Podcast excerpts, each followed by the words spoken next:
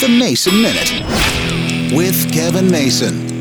Over the holiday weekend, we went to Indiana to see the family. And what I love doing is talking with my brother in law, my two sisters in law, because they're all educators. One's a kindergarten teacher, one's an assistant principal, and the other is a principal. So it's always fascinating to hear their stories about what goes on in their schools not having kids, I'm always fascinated with this discussion we've got going on in the world right now between what we should be teaching kids and what the parents want us to teach their kids. And the one thing I find interesting all these news stories, all things I see on TV, they keep talking about we need to tell them what we want our children to learn. It's about our children. Except everything they tell me when I talk to them, no parent ever comes in and talks about what's best for our children. It's what's best for my child. They only care about their child. They want what's best in their world. They want what's best for them. The rest of everybody else doesn't matter. As long as they get what they want, they're happy. Does it sound familiar? Oh, wait a minute. That's our world today. We should be caring about everybody else, but we don't. And I see a bigger picture here.